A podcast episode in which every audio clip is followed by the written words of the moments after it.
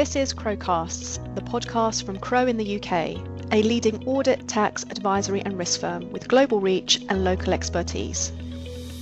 In our podcasts, you will hear from our specialists offering insight and pragmatic advice to businesses of all sizes, professional practices, non profit organisations, pension funds, and private clients.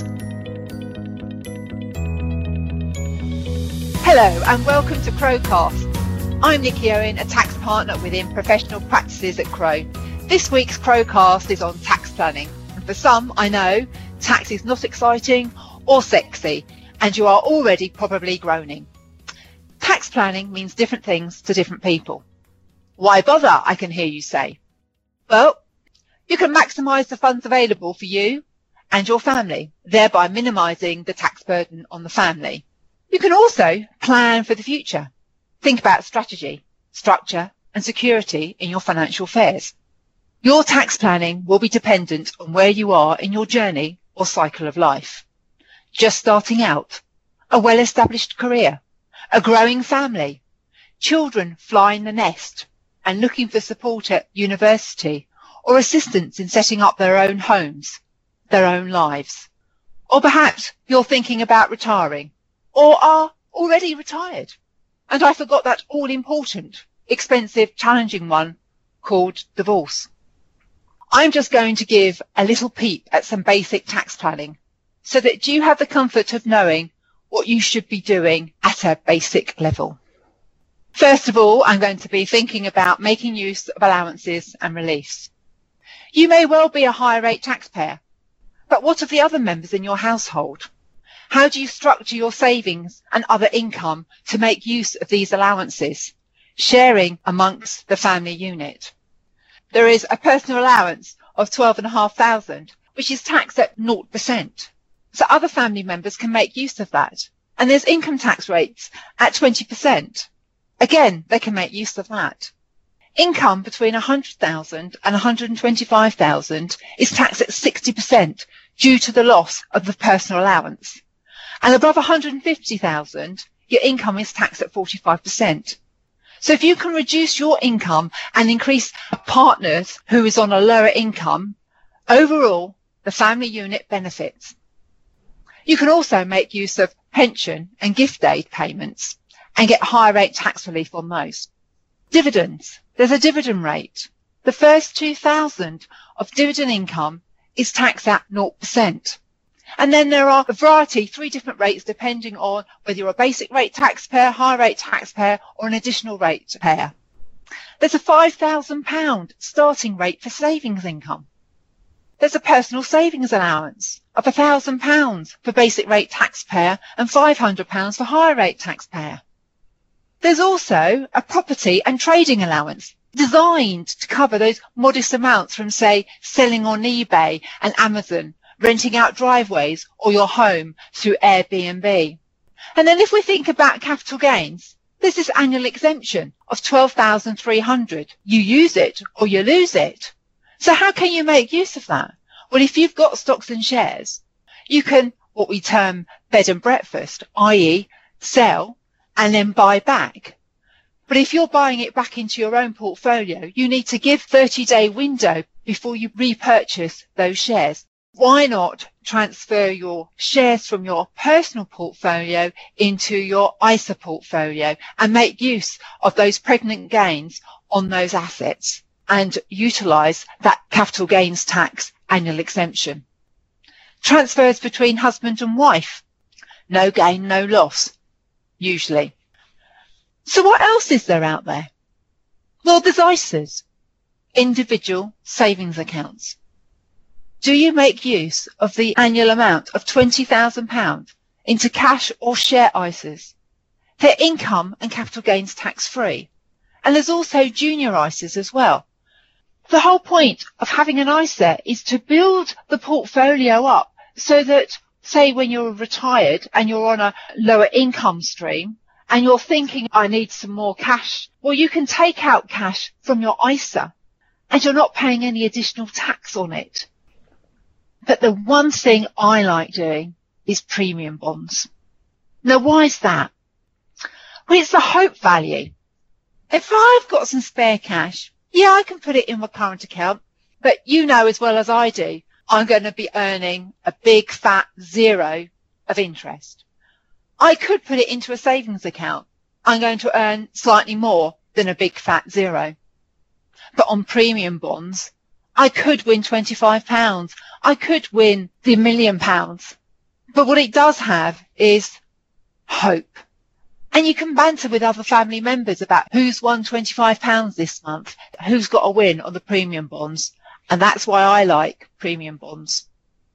Now thinking about gift aid, you make donations. And the thing about gift aid, and I tell all my clients all of the time, you need to tick the box. And my clients tell me they tick the box. Ideally, it needs to be the highest rate taxpayer that is making those gift aid payments. But do you understand what it's all about? Do you get what ticking the box is all about? You tick the box and you're saying you are a UK tax resident and you're paying UK tax. So as long as that applies, and let me give you a little example, you make a donation under gift aid of £80 to a charity. The charity claims back from the revenue £20. That makes it up to £100. The charity's really happy. But if you're a higher rate or an additional rate taxpayer, you can claim further relief by disclosing that gift aid payment on your tax return. And for a higher rate taxpayer, you'll get a further £20 back. Which means that that gift aid payment has actually only cost you £60 and that for additional rate taxpayer, your tax liability will be reduced by £25, meaning that that donation has cost you £55. Charities need our donations, so make those investments and claim the tax back. But have you thought about security for your family? Coronavirus has focused our minds. Do you have private medical insurance? Does it cover other members in the household? Do you have critical illness? What does it cover? What about income protection? How much will you get if you're unwell? And what about life assurance? Does it just cover you? And what about other household members? And is it sufficient? Will it tide them over? So in summary, make use of those allowances and reliefs, transfer assets between you and other family members, think about who should be getting gift aid and don't forget security for your family in the event of illness or death. I have mentioned pension contributions. All UK residents under 75 are able to contribute up to 3,600 gross, which is £2,880 net per year, regardless of income. The current annual allowance is the lower of your net relevant earnings and £40,000. You can claim higher rate tax on contributions. However, if your adjusted income is more than 240,000, the annual allowance is going to be restricted by one pound for every two pound of income over and above that figure. And the minimum allowance is 4,000 on an income above 312,000. You are not going to build particularly large pension pots if you're only contributing 4,000 per year. There is the ability to carry forward unused capacity for up to three years. It's complex, so make sure you seek advice. And don't forget, children. You can start a pension pot for them at a much younger age. And you're probably saying, well, yes, I can do my pensions, but as you said, I can only contribute £4,000. What else can I do? Well, there are some other investments that you can make. Of course, they're risky or more risky than pension contributions and clients do them for different reasons. But you do need to take advice and I'm only going to give you a very brief overview.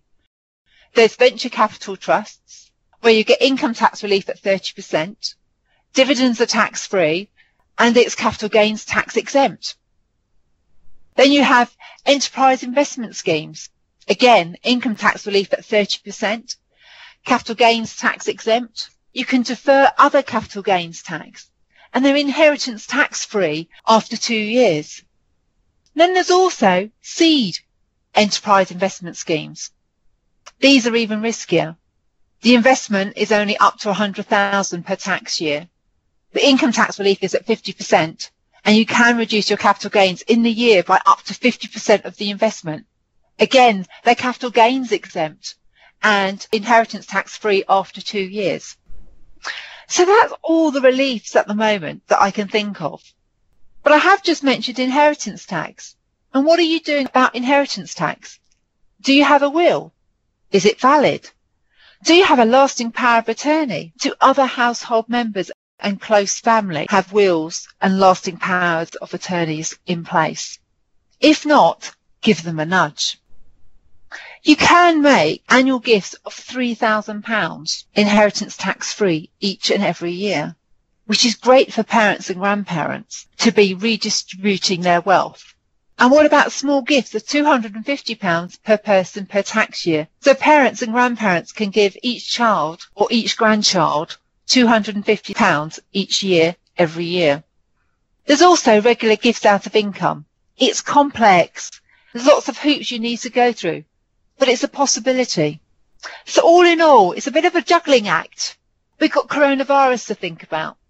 We've got family life. We've got children. We've got our own relationships. We need to think about life post-retirement, our investments, and of course, our working life. Think and take action. Take advantage of what there is and don't leave it until the last few days of the tax year. Do reflect on what I've said and I am happy to discuss your tax planning options. That's all for this week's episode of Crowecast. Thank you for listening and I hope you have found it informative. There will be a briefing online providing more information and do seek advice on tax planning that is appropriate for you and your family. Join us next week for the next thrilling episode of Crowecast. I am now going to see if I can beat my personal best on a 1959 pinball machine. Until we meet again, bye for now.